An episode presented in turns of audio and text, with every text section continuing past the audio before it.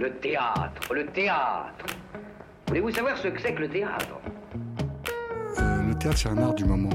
On est en rapport direct avec les spectateurs. Pièces détachées, il faut que le théâtre présente une autre forme, une autre manière de vivre. Tous les lundis de 20h à 21h. Finalement, le théâtre n'existe que par le regard du spectateur qui le fabrique. Sur Radio Campus Paris. Le théâtre est pour tout le monde, pour vous comme pour les autres. Faut pas être exclusif. Bonsoir à toutes et bonsoir à tous. Bienvenue sur Pièces Détachées, l'émission consacrée aux arts vivants en Ile-de-France sur Radio Campus Paris. Toujours un plaisir de vous retrouver le lundi soir. Ce soir, on a le plaisir de recevoir Virginie Licastro, directrice déléguée de la Fondation Jacques Toja pour le théâtre, première fondation reconnue d'utilité publique à œuvrer exclusivement au financement de l'art dramatique via le mécénat. En chronique, on vous parlera du spectacle Soyez vous-même, texte écrit et mis en scène par Côme de Bellescize, présenté au Théâtre de Belleville jusqu'au 16 avril, de La mort de Danton, un texte de Georg Büchner mis en scène par François Orsoni, présenté au Théâtre de la Bastille jusqu'au 4 mars, et de Kant, un texte de Jon Fosse mis en scène par Émilie Anna Maillet, présenté au Théâtre Paris-Villette jusqu'au 26 février. Pièces détachées, les arts vivants à la radio. L'heure est grave, et oui, nous sommes désormais à un peu plus de 2 mois de l'élection présidentielle. Et les gens ne sont pas contents. Ils sont pas contents parce qu'il y a beaucoup de chômage. Ils sont pas contents à cause de la mondialisation et de ses effets pervers. Ils sont pas contents à cause de Bruxelles. Ils sont pas contents de l'insécurité. Ils sont pas contents d'être la cible de terroristes islamistes. Ils sont pas contents des politiques qui nous gouvernent. Et quand il est pas content, que fait le Français ? Eh bien, il le fait savoir. Il peut le faire savoir bruyamment, lors de manifestations, de grèves, on connaît bien, mais aussi plus discrètement, mais dangereusement, en s'abstenant de voter au motif qu'ils sont tous pourris. Et malheureusement, les récentes affaires autour de François Fillon et même de Marine Le Pen, la première à marteler ce slogan du « tous pourris », ne risquent pas d'arranger ce ras-le-bol et d'écarter cette menace de l'abstention. Cette menace du renoncement. Renoncer, mais surtout pas. Jamais, jamais, jamais renoncer. C'est ça qui nous menace, c'est ça la menace, c'est le renoncement. Quand quelque chose va pas, quand quelque chose nous plaît pas, il faut jamais céder à ce dangereux élan qui est celui d'abandonner. Au contraire, il faut impérativement s'engager. Si je reviens maintenant à ce qui nous intéresse, nous, dans cette émission, non pas que la politique ne nous intéresse pas, quoique je ne sais pas, les arts vivants et tout particulièrement l'art dramatique. Là aussi, il y a pas mal de choses qui vont pas. Les artistes sont pas contents. Coupes budgétaires qui réduisent drastiquement les subventions, fermeture de festivals qui en découlent, disparition de centaines et de centaines de compagnie, régime de l'intermittence régulièrement menacé, difficulté à se faire programmer, manque de diversité sur les scènes nationales, etc., etc. Je pourrais continuer. Eh bien, là aussi, je dis, ne renonçons pas. Et il y a des personnalités, heureusement, que ce soit dans le domaine politique ou dans l'univers du théâtre, qui n'abandonnent pas, qui ne renoncent pas. Prenons l'exemple donc de Jacques Toja, un homme de son temps, engagé dans la préservation et l'enrichissement du répertoire théâtral, comme il a pu le faire en tant qu'administrateur de la Comédie-Française, engagé aussi dans la recherche de financement pour permettre au spectacle de théâtre de voir le jour, d'être joué devant un public.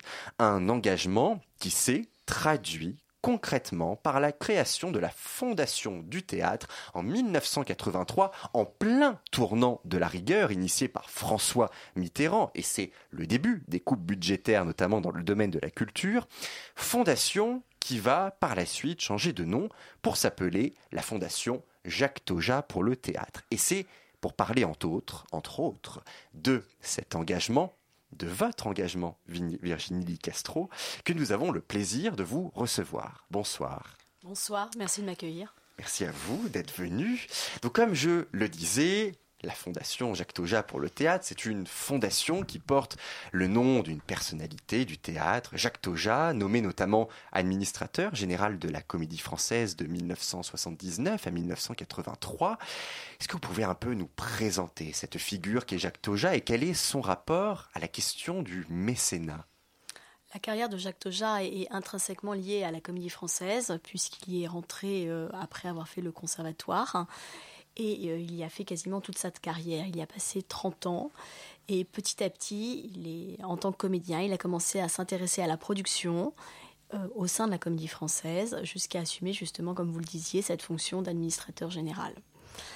À la fin de son mandat, il a mis à profit ce qu'il avait découvert aux États-Unis lors de voyages privés, c'est-à-dire l'engagement des entreprises et des particuliers au service d'une cause, afin de créer la première fondation reconnue d'utilité publique qui œuvre exclusivement au service de l'art dramatique en France.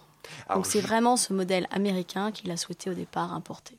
Alors c'est deux choses là sur lesquelles j'aimerais qu'on rebondisse. Donc vous venez de le dire effectivement, et je l'avais dit également en présentation, la Fondation Jacques Toja pour le théâtre, c'est la première fondation reconnue d'utilité publique, à œuvrer donc exclusivement en faveur de l'art dramatique. Quelle est la différence entre une fondation comme la vôtre, qui est donc reconnue d'utilité publique, et une autre fondation qui ne l'est pas? Qu'est-ce qui a permis d'obtenir ce statut particulier? Alors, en fait, les fondations, c'est principalement, je schématise, soit des fondations d'entreprise qui existent pour une durée limitée, dont les fonds proviennent exclusivement de l'entreprise ou de ses salariés, ou alors une fondation reconnue d'utilité publique, ou encore une fondation dite abritée, mais qui est abritée sous une fondation reconnue d'utilité publique. Ça veut dire qu'une fondation dont les mécènes sont des entreprises ne peut pas être reconnue d'utilité publique par l'État ? Certaines entreprises créent une fondation reconnue d'utilité publique, mais en général, elle ne peut pas porter le nom de l'entreprise. D'accord. Parce qu'en fait, la reconnaissance d'utilité publique s'obtient par décret. La grosse différence entre l'association, c'est un regroupement de personnes pour une cause, et une fondation, c'est le fait d'affecter un capital à une cause. Et donc, en fait, c'est cet engagement qui est fondateur, qui est... Oui, c'est là où les clauses ne sont pas exactement les mêmes entre une association reconnue d'utilité publique et une fondation reconnue d'utilité publique. Voilà. Donc en fait, contrairement aux associations, vous avez les associations loi 1901, il n'y a pas la fondation loi 1901. D'accord. Soit elle est reconnue d'utilité publique, soit elle est abritée, mais c'est plus une association qui porte le nom de fondation abritée et qui va être abritée sous une fondation reconnue d'utilité publique abritante, type Fondation de France, ou une fondation d'entreprise qui est vraiment là pour une durée déterminée, avec un engagement planifié, un engagement financier planifié par l'entreprise. Voilà. D'accord. Alors, dans cet univers en plein développement du mécénat en France, vous, la Fondation Jacques Toja pour le théâtre, vous jouez un rôle un peu particulier qui est le rôle d'intermédiaire entre les particuliers et les entreprises d'un côté et les spectacles en recherche de financement de l'autre côté. Vous mettez donc les deux parties en relation, si je ne dis pas de bêtises. Qu'apporte précisément ce rôle d'intermédiaire ? Alors, ça apporte, du point de vue du théâtre, un gain de temps et de savoir-faire, parce que rechercher du mécénat, ça prend du temps, ça demande de réaliser des dossiers, ça demande de faire des recherches, ça demande donc de l'affectation de ressources humaines sur cette fonction. Et ce n'est pas toujours rentable pour un théâtre de moyenne taille. Donc le fait de passer par nous, ça leur évite d'engager quelqu'un. Ça peut être pour une mission courte. Et pour l'entreprise, c'est pareil, ça leur permet de gagner du temps dans la sélection d'un spectacle, de manière générale. Mais la Fondation a pour particularité de regrouper le mécénat des entreprises et des particuliers pour soutenir l'ensemble de notre saison, puisqu'on aide entre 3 et 5 spectacles par an. Et vous ciblez qui en premier ? Alors vous choisissez l'artiste et ensuite vous la présentez, à une entreprise, ou alors vous choisissez l'entreprise et après vous choisissez l'artiste ? En fait, on regroupe tout le mécénat des particuliers et des entreprises pour soutenir l'ensemble de la saison. On ne cible pas, sauf cas particulier. D'accord. C'est un club de mécènes qui va financer l'ensemble d'une saison. Ils nous font confiance sur le choix du spectacle. Ah oui, d'accord, c'est ça. Voilà, okay, donc c'est vous qui choisissez les spectacles de la saison. Absolument. Et donc, on ne fait pas... si vous voulez, on essaie de sélectionner les spectacles pour leur qualité et pas forcément pour leur adéquation avec nos mécènes. Non, bien sûr, mais ça veut dire que qu'on les amène à découvrir les projets artistiques en particulier ne sont pas des arguments pour convaincre les mécènes. Normalement, c'est l'ensemble de la qualité des projets plus que le contenu de tel ou tel projet. Et donc c'est véritablement sur la qualité, sur laquelle vous vous basez pour choisir donc ces 4-5 spectacles par saison. Et rester dans la ligne définie par Jacques Toja, à savoir un théâtre de texte. Donc c'est pas forcément un théâtre d'avant-garde, mais ça va être un théâtre vraiment qui part du texte et qui accorde une grande attention en fait au choix des comédiens. Ça, je pense que ça vient de son expérience de la Comédie-Française, son expérience de comédien.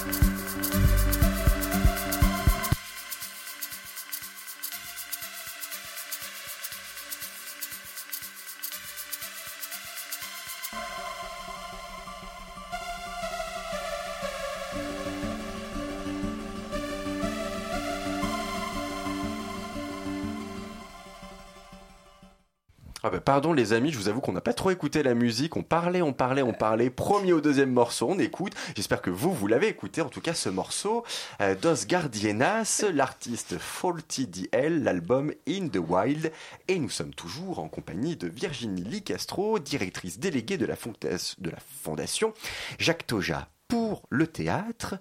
Alors, parlons concrètement, on parlait déjà concrètement, mais encore plus concrètement dans cette deuxième partie d'interview, les aides financières, à qui est-ce qu'elles sont allouées et quelle forme est-ce qu'elles revêtent ?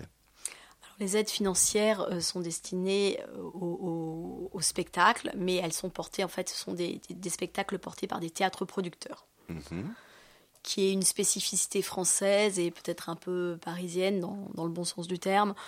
C'est-à-dire qu'en Angleterre, par exemple, on fait beaucoup ce qu'on appelle du garage. C'est-à-dire que les lieux accueillent des spectacles et les produisent pas forcément. Mm-hmm. Donc, ils prennent pas le risque financier. Et finalement, il y a une certaine gloire à concevoir un projet de A à Z pour un directeur et d'avoir un coup de cœur pour un metteur en scène, pour un texte, et de financer, de donner carte blanche finalement sous une forme de dialogue, bien sûr, mais à ce metteur en scène pour monter la distribution. Et voilà. Donc, ce que vous dites, c'est que vous financez plutôt cette démarche-là que des artistes en particulier. Ce risque-là que les producteurs peuvent prendre. Concrètement, oui, on va intervenir sur ce type de spectacle. D'accord. Et alors, on parlait avant la pause de l'héritage de Jacques Toja, justement. Dans quelle mesure, aujourd'hui, en 2017, la Fondation s'inscrit dans cet héritage et notamment dans ce souci de donner la part belle aussi bien aux œuvres classiques du répertoire qu'à des œuvres plus contemporaines? Alors, c'est là toute la difficulté. Un des objectifs de Jacques Toja, c'était aussi, donc, vous l'aviez évoqué, la continuité du répertoire. La continuité du répertoire, c'est-à-dire qu'on considère que finalement, à tort ou à raison, le répertoire classique est régulièrement joué et rejoué et ne présente pas trop de difficultés à rencontrer le public. Finalement, un auteur contemporain reconnu va aussi voir finalement ses pièces se monter, je ne vais pas dire sans difficulté, mais avec... c'est faisable. Et finalement, il y a un répertoire dit intermédiaire, c'est-à-dire qui va concerner des auteurs décédés depuis 10 ans, 15 ans, 20 ans, 50 ans, qui, même s'ils ont connu le succès et ont été joués, tombent un petit peu dans l'oubli. Et donc Jacques Toja avait vraiment le désir d'assurer cette continuité, de faire rejouer ses pièces, d'encourager ses pièces à être rejouées au bout d'un certain temps, pour voir si elles disent encore quelque chose au public d'aujourd'hui, pour voir si elles ont encore une pertinence, et bien sûr encourager de nouveaux auteurs. Ah oui, parce que j'allais dire c'était étonnant de quelqu'un qui a passé quasiment toute sa carrière à la Comédie-Française de vouloir monter une fondation pour soutenir des œuvres classiques. Je trouvais ça quand même un peu dommage. Ouais. Et non, c'est vraiment un entre-deux entre le contemporain et le classique pur qui a plusieurs siècles. Oui, d'accord, tout à fait, c'est intéressant. Oui. On a très peu effectivement de pièces classiques qui ont pu être soutenues par la fondation. Et donc, ces spectacles, on le disait, vous en soutenez en moyenne 4-5 par saison. Pourquoi ce chiffre ? Est-ce que vous avez songé à l'avenir à éventuellement augmenter le nombre de spectacles que vous soutenez financièrement ? Alors ça dépend bien entendu des rentrées d'argent, j'allais dire des recettes de mécénat tout simplement. Plus on a de dons, plus on peut effectivement envisager de soutenir de spectacles. Mais on va dire que 3 à 5 spectacles, ça dépend vraiment des saisons ou des années, c'est une constante. C'est ce que Jacques Toja avait mis en place. À un moment, on a pu intervenir jusqu'à 10 spectacles par saison et on est revenu progressivement, comme je vous disais, à entre 3 et 5 en moyenne. Et donc ce chiffre, en fait, reflète effectivement le niveau de mécénat. Voilà, tout à fait.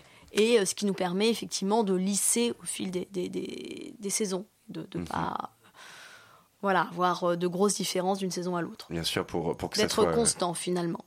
Ce qui nous a quand même permis, depuis 1983, de soutenir 157 spectacles qui ont donné lieu à plus de 16 000 représentations et qui ont touché plus de 5 millions de spectateurs. Donc, finalement, avec de la constance et des moyens, on va dire, raisonnables, on arrive quand même à avoir un impact et des spectacles qui peuvent justement marquer des générations. Et il y a des conditions quand même, c'est-à-dire est-ce qu'il faut quand même qu'il y ait une coproduction derrière, c'est-à-dire que est-ce que vous pouvez financer entièrement le budget d'un spectacle ou est-ce qu'il faut quand même qu'il y ait d'autres partenaires, spectacle et d'autres partenaires ? Pardon, notre aide est somme toute très modeste puisque on fonctionne, on va apporter une aide de 8 000 € pour les salles de moins de 400 places et 16 000 € pour les salles de plus de 400 places. Donc ça représente, je dirais aujourd'hui, entre 5 et 10% maximum d'un budget de montage. D'accord. Mais alors, je comprends. C'est une aide. Oui, oui, très bien. Mais alors, entre 4 et 5 spectacles, ça fait finalement des fonds qui sortent chaque année, c'est très peu. C'est 100 000 euros environ. 100 000 euros chaque année, d'accord. D'accord, ok. Et justement... On est une petite fondation. Oui, on est la première historique, mais on est une petite fondation. Oui. Mais justement, c'est chiffre de 100 000, il est intéressant pour essayer de comprendre la place, finalement. Quelle place occupe le mécénat quand on veut financer un projet théâtral, justement, aujourd'hui ? Quelle place ça représente dans le financement ? Et dans quelle mesure ça peut effectivement apporter une aide assez conséquente pour pallier, prendre la relève de modes de financement traditionnels ? C'est très, très, très variable. Je dirais que vous parlez pour une compagnie ou pour un théâtre Oui, pour une compagnie ou Non, mais est-ce que c'est la mécénat, est-ce que c'est une possibilité de financer, est-ce que le mécénat peut être un avenir financier pour les compagnies, c'est-à-dire comme mais véritablement viable. Oui. Après, pour les compagnies, beaucoup le font déjà. Elles ont d'ailleurs bien raison d'aller dans le domaine du crowdfunding, c'est-à-dire du mécénat finalement des particuliers, qui prend d'ailleurs le crowdfunding. Vous avez une partie mécénat et puis une partie non mécénat. Donc, c'est pas réservé aux compagnies éligibles au mécénat. Et ça, je pense que c'est un bon moyen de lever des fonds complémentaires pour monter un spectacle. Mais c'est toujours un complément finalement.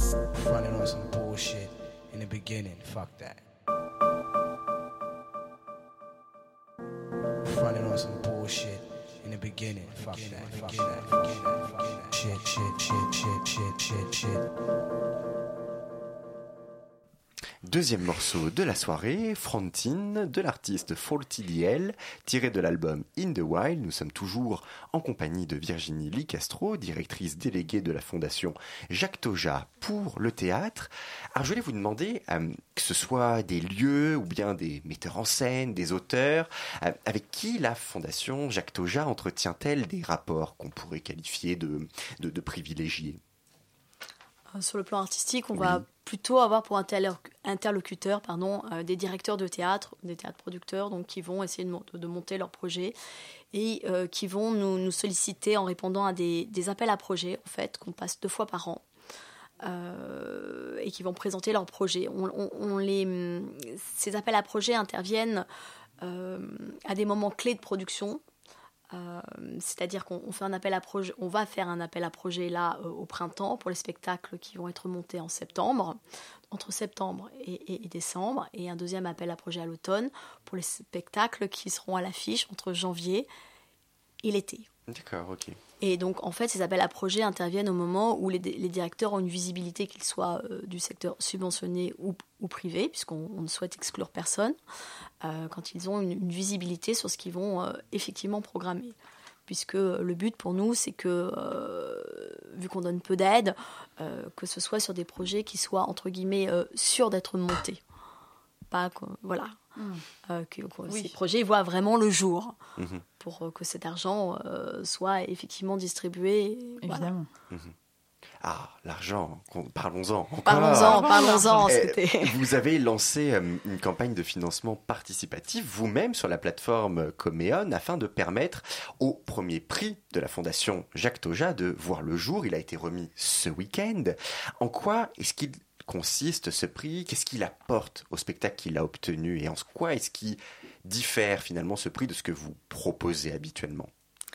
Alors ce prix intervient donc à l'occasion des 20 ans de la disparition de Jacques Toja. On a essayé de repenser notre mécénat dans la forme, notre mécénat classique qu'on a abordé jusqu'à présent, pour essayer de créer un lien plus fort entre le spectateur amateur de théâtre et la création. On a voulu leur faire partager un moment particulier, justement on parlait des appels à projets, ce moment où on découvre les projets qui vont être montés. Et finalement le spectateur, lui, vient après. Quand le spectacle est monté, il vient découvrir la pièce et il est souvent un peu dans une position finalement de critique. Et on voulait leur proposer de vivre un petit morceau de la production finalement, d'essayer de découvrir. On avait sélectionné 3 projets qu'on trouvait être, on, c'est le premier jury, c'est-à-dire les membres du conseil avaient sélectionné 3 projets qu'on a présentés donc sur cette plateforme de mécénat participatif, en invitant donc les amateurs de théâtre, les spectateurs passionnés à les découvrir. C'était des projets donc ils n'étaient pas montés, d'essayer de projeter. Donc les textes étaient accessibles, on avait fait des interviews des comédiens et des metteurs en scène et aussi des directeurs qui expliquaient pourquoi ils avaient choisi de monter ce projet. Et on leur donnait finalement la parole. On a voulu que le lauréat soit désigné par ce jury de donateurs. Donc d'être en position de rêver les spectacles en fait, position finalement d'un directeur qui reçoit des projets et qui se dit finalement moi c'est celui-là que je rêverais de voir monter. Et alors, pour finir cet entretien, une sorte de conclusion sur le mécénat, qui est vraiment une pratique, ça vous l'avez rappelé dès le début en disant que Jacques Toja a été influencé pour sa fondation par son expérience américaine, justement, où il a vu ce que représentait le mécénat aux États-Unis. Là-bas, c'est véritablement institutionnalisé, tout simplement, parce que les aides d'État, les aides fédérales n'existent pas pour la culture. En France, le désengagement dans le financement de projets culturels, artistiques est une tendance qui remonte maintenant à plusieurs années, voire plusieurs décennies. Comment est-ce que vous trouvez que la France, justement, a réagi à cette tendance et qu'est-ce que vous voyez quant au développement du mécénat dans les années à venir? Alors, on va revenir sur la loi Ayagon, qui a été un grand tournant et qui a donné un signe très positif, qui a organisé effectivement un cadre fiscal extrêmement attractif, qui est certainement même plus attractif que le modèle américain ou que ce qu'on peut trouver dans la plupart des autres pays européens, et qui rend effectivement le mécénat plus facile, et ce qui permet aussi d'augmenter, pour des personnes convaincues de leur acte, d'augmenter leur montant de leur soutien. D'accord.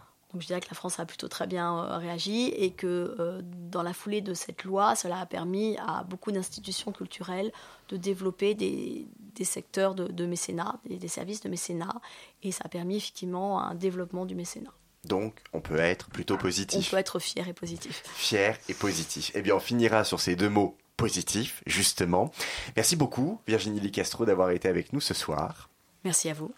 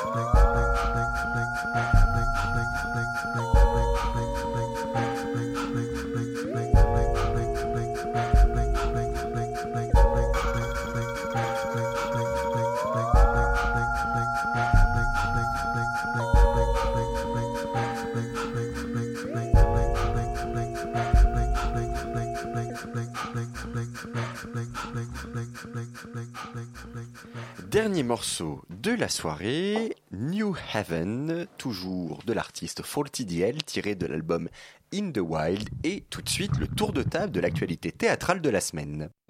Il s'agit d'une histoire, c'est-à-dire qu'en fait il s'agit plus d'un concept d'histoire. Toujours comme les lundis soirs, 3 spectacles dont on va vous parler. On vous parlera donc de Kant, un texte de Jon Fosse mis en scène par Émilie Anna Maillet, présenté au Théâtre Paris-Villette jusqu'au 26 février. De La mort de Danton, un texte de Georg Büchner mis en scène par François Orsoni, présenté au Théâtre de la Bastille jusqu'au 4 mars. Et on commence tout de suite avec Soyez vous-même, un texte écrit et mis en scène par Côme de Bellescize. Attendez, j'ai un doute, je crois que je le prononce très mal, le nom depuis tout à l'heure. Bellescize. Non mais je vous ai dit n'importe quoi, pardon. Côme de Bellescize, on recommence. Présenté au Théâtre de Belleville jusqu'au 16 avril. Tchuss, on y a été ensemble. Et ça a donné quoi ? Hey, hey, hey, auditrices, auditeurs, soyez vous-même. Nous assistons à un entretien d'embauche dans une entreprise qui fabrique et commercialise un produit super duper multra méga giga connu, la lessive Berthollet. La lessive quoi ? Oui, vous la connaissez sous le nom de Eau de Javel. Donc nous avons une femme interprétée par Fanny Uteiro, j'espère que je prononce bien. Je sais pas, je peux pas t'aider. Là, t'as vu comment je galère déjà sur mes noms, donc une femme intelligente, belle, jeune, attirante, souriante, positive, disponible, qui a tout fait comme il faut. Le menu prépa et grandes écoles. Elle a même pris des cours avec un coach pour préparer l'entretien.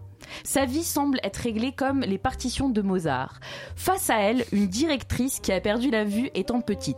Ce personnage est tiré directement d'un film de Tim Burton, interprété par Éléonore Jonquès.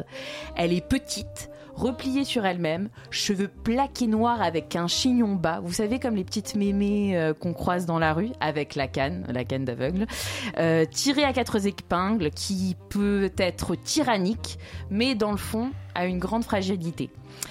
La directrice va pousser les limites psychologiques de la jeune candidate. Elle va mettre à l'épreuve sa motivation et son envie pour le poste grâce à différents stratagèmes qui commencent de la question basique « Quelle est votre principale qualité ?» à la roulette russe, en finissant par la roulette russe. Toutes deux sont dans le bureau de la directrice qui est aveugle. Donc au niveau de l'escénographie, bureau assez austère, minimaliste et froid par les lumières. Bureau blanc, chaise couleur taupe, je dirais. Et derrière le mur est inscrit, sur le mur pardon, est inscrit en lettres grecques, en fil coloré bleu, la devise fameuse de Socrate : connais-toi toi-même. Et c'est ce que la directrice veut connaître. Elle veut connaître la réelle jeune candidate. Cette pièce est hilarante, époustouflante, satirique, digne d'un thriller. C'est pour moi une pièce engagée, comme je les aime, qui dénonce les relations entre employés et employeurs, qui nous appelle à réfléchir sur les relations humaines de manière intelligente. J'ai jamais autant ri pendant une pièce de théâtre cette saison. Thomas, tu en penses quoi ? Ah, on a beaucoup ri, effectivement. La grande qualité de ce spectacle, c'est que à la fois, vous rigolez énormément et en même temps, vous réfléchissez. Beaucoup de qualités que tu as passées en revue. Une sur laquelle j'aimerais insister, parce que la semaine dernière, on a un peu quand même descendu un duo.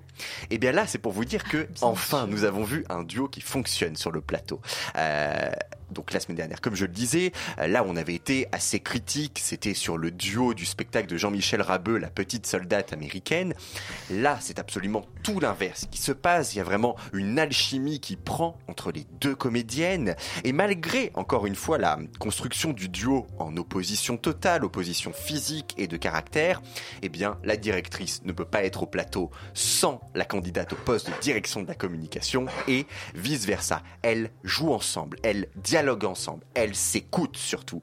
L'une et l'autre donc ne peuvent pas être sans l'une et l'autre au plateau, c'est absolument jouissif. L'interprétation, effectivement, elle est absolument jouissive. Les deux comédiennes, Éléonore Jonquès, qui est absolument brillante dans le rôle de la directrice, mais vraiment une vraie révélation. Et aussi Fanny Uteiro, absolument géniale. Toutes les deux, elles sont généreuses, elles sont justes, elles ont su s'approprier le texte et en extraire tout son humour.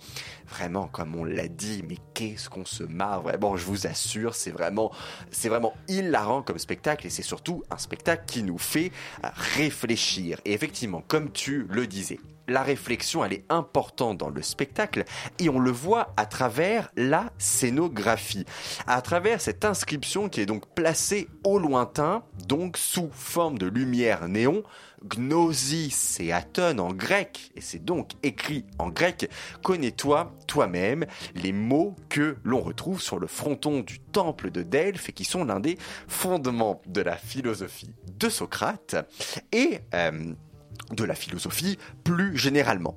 Le texte et son interprétation nous invitent directement ou indirectement, sur le moment ou après coup, à nous interroger sur ce que ça signifie être soi. Et la réflexion, elle va loin, elle va même au bout, on pourrait dire. Et de la vie. Ah ben oui, vraiment. Et c'est ça, entre autres, qui contribue à faire de Soyez vous-même un spectacle de qualité à ne absolument pas manquer au Théâtre de Belleville jusqu'au 16 avril. Un texte et une mise en scène de Côme de Bellescize.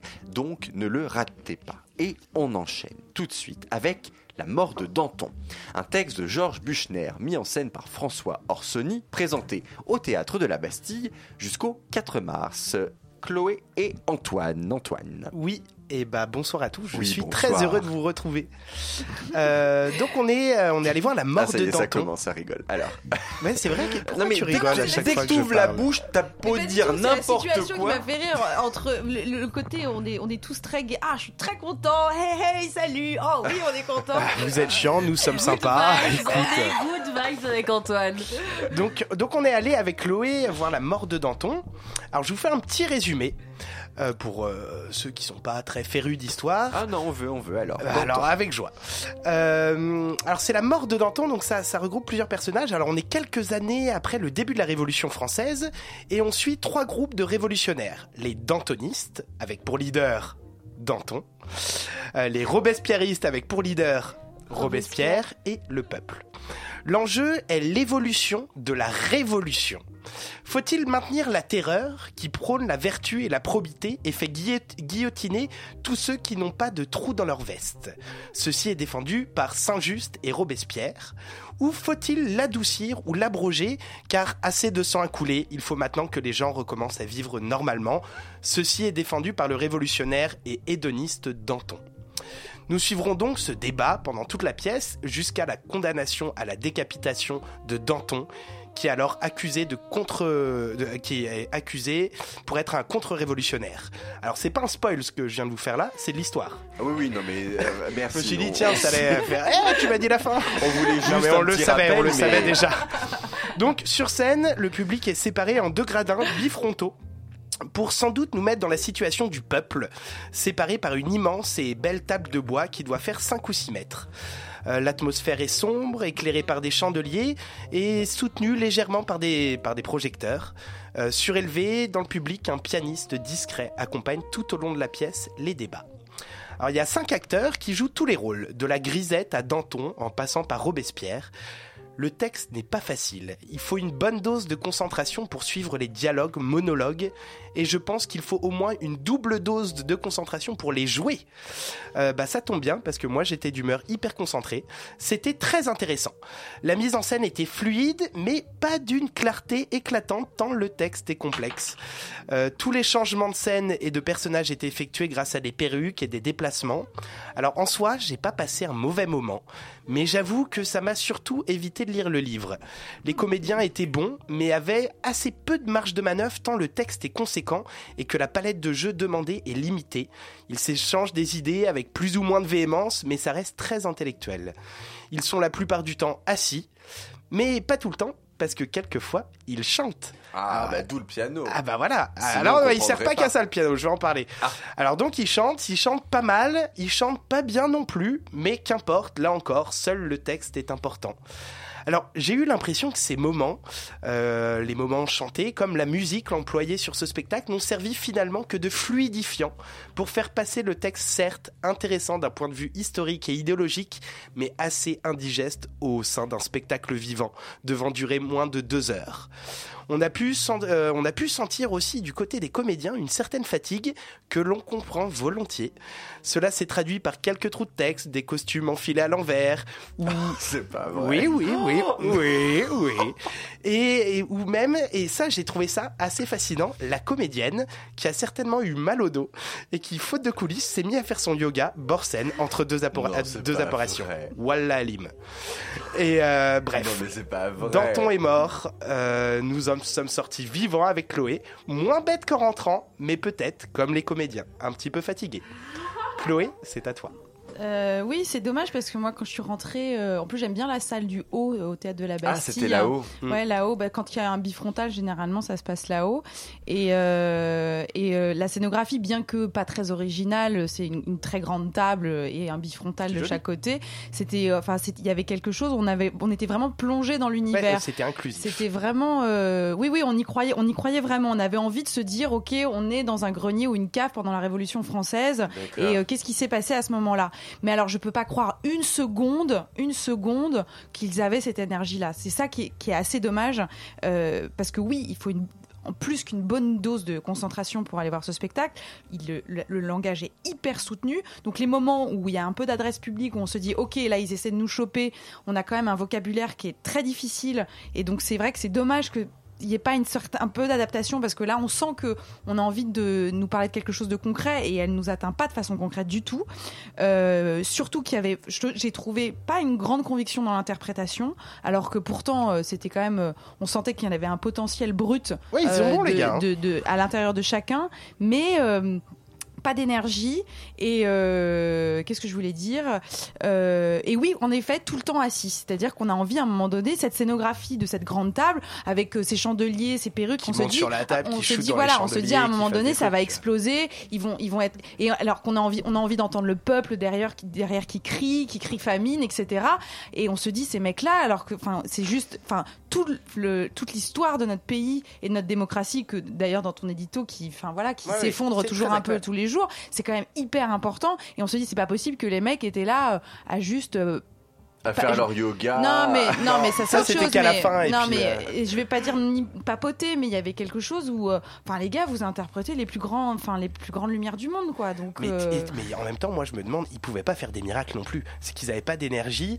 Après, l'énergie qu'ils devaient déployer juste pour restituer le texte. Ouais, enfin c'est des moments comme ça où c'est encore une fois c'est pas un reproche aux comédiens, etc. Mais je me dis je tiens ce projet-là, que je sois directeur, producteur, administrateur, j'accuse personne en particulier. Comment on peut se dire je le défends ce projet, j'y crois à mort, quoi. Alors qu'on voit très bien que personne n'est concentré, tout le monde s'endort et voilà, on se dit encore une pièce historique, quoi. Eh bien, écoutez, si vous aimez les pièces historiques ou pas, allez au Théâtre de la Bastille, La mort de Danton, un texte de Georg Büchner mis en scène par François Orsoni, jusqu'au 4 mars. Et nous terminons avec le spectacle Kant, un texte de Jon Fosse mis en scène par Émilie Anna Maillet, présenté au Théâtre Paris-Villette jusqu'au 26 février. Chloé, encore à toi. Oui, alors après la philosophie de Socrate dans votre premier spectacle, c'est Kant et Jon Fosse pour les enfants. Rien que ça. Voilà, la dernière fois que j'ai vu du Jon Fosse, j'ai failli m'évanouir. Et du Kant, je me suis tout simplement jamais vraiment penchée. Donc, autant dire que ça promet d'être un projet ambitieux qui nous attend au Théâtre de Paris-Villette. Alors, et d'ailleurs, en rentrant dans la salle, on regarde les enfants, attendris, et on se dit, c'est merveilleux, ils vont ressortir de là avec leur première leçon de théâtre et de philosophie.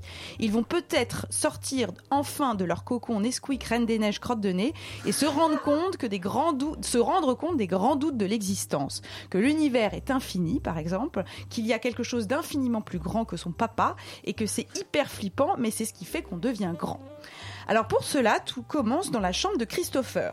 Alors, pyjama rouge, lit une place, globe lumineux en guise de lampe de chevet et un dispositif holographique et système 3D plus qu'étonnant, puisque le petit Christopher va ainsi être plongé dans l'univers tout entier, les planètes, les étoiles, la pesanteur et la gravité des choses.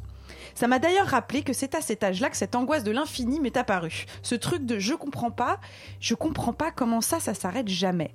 En même temps, c'est vrai, si ça s'arrête, ça veut dire qu'il y a toujours quelque chose de l'autre côté. Mais alors ça s'arrête vraiment jamais, et moi dans tout ça. Passionnant de vouloir bien faire flipper des enfants avec des questions existentielles et métaphysiques. Le problème, c'est que tout est mis à distance dans ce spectacle.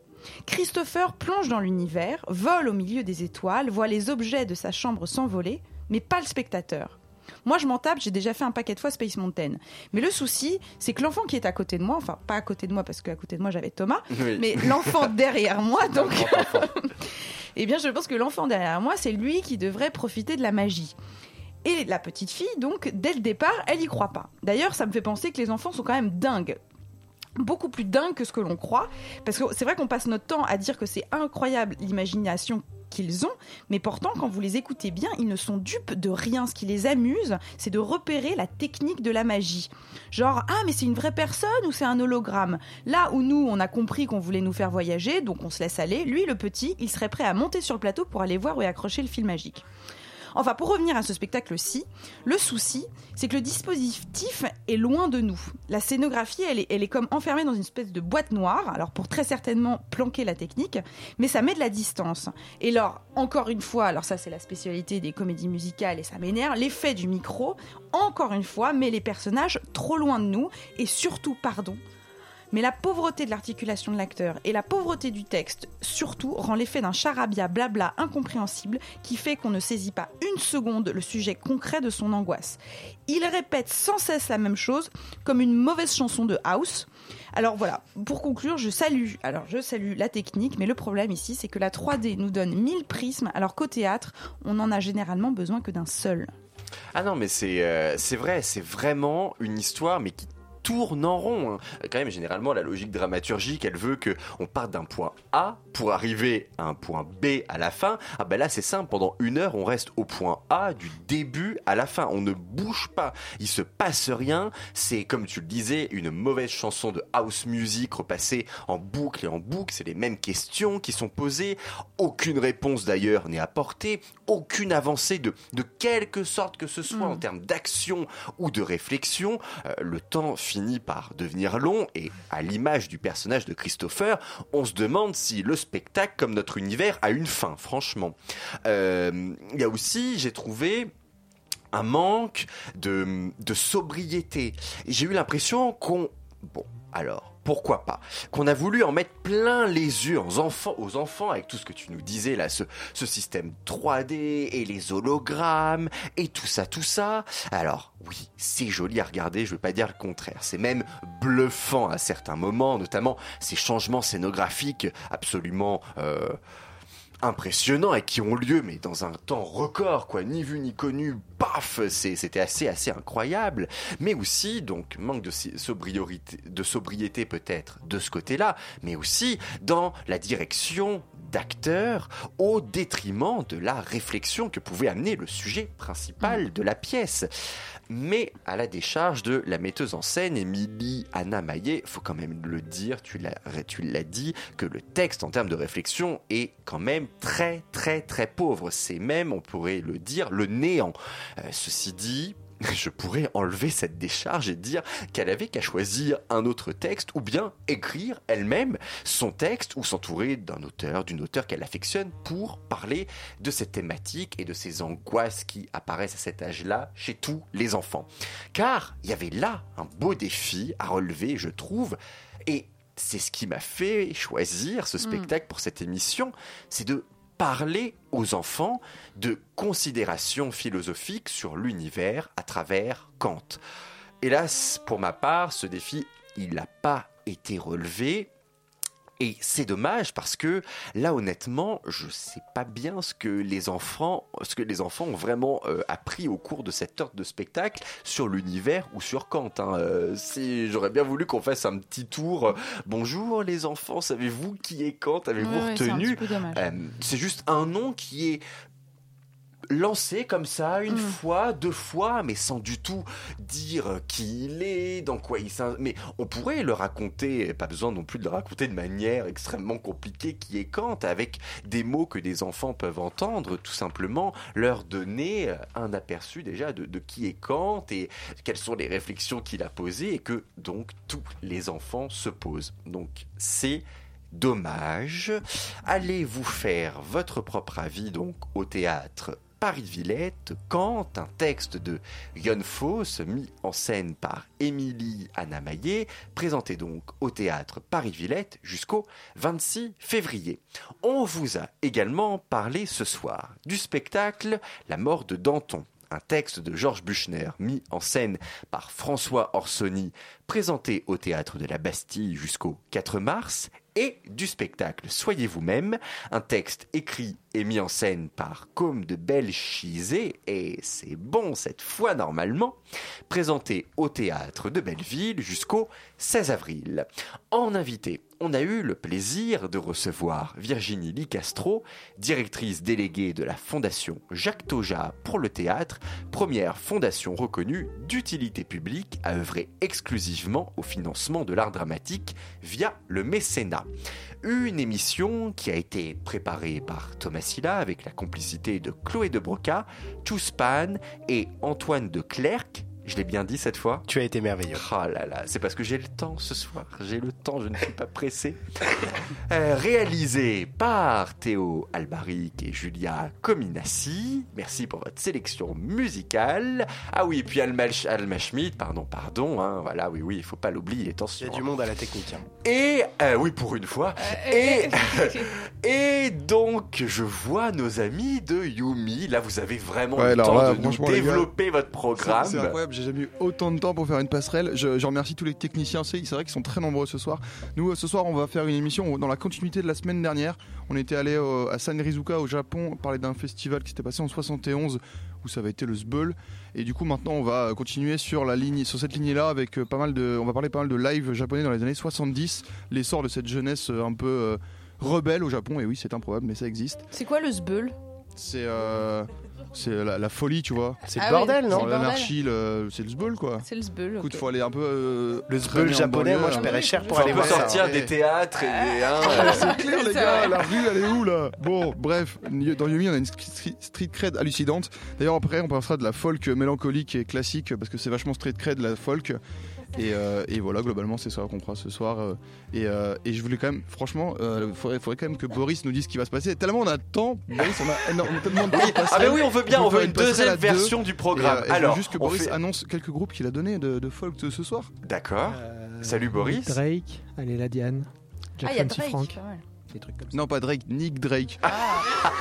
Désolé. Ça pense que c'est le goal dans Pièces Détachées, par contre, ils connaissent Drake. Ouais, donc ce soir, voilà, on va au Japon et on écoutera de la folk mélancolique, jolie et nostalgique. Super. Alors vraiment, vous restez sur Radio Campus Paris pour voyager pendant plus d'une heure avec nos amis de Yumi.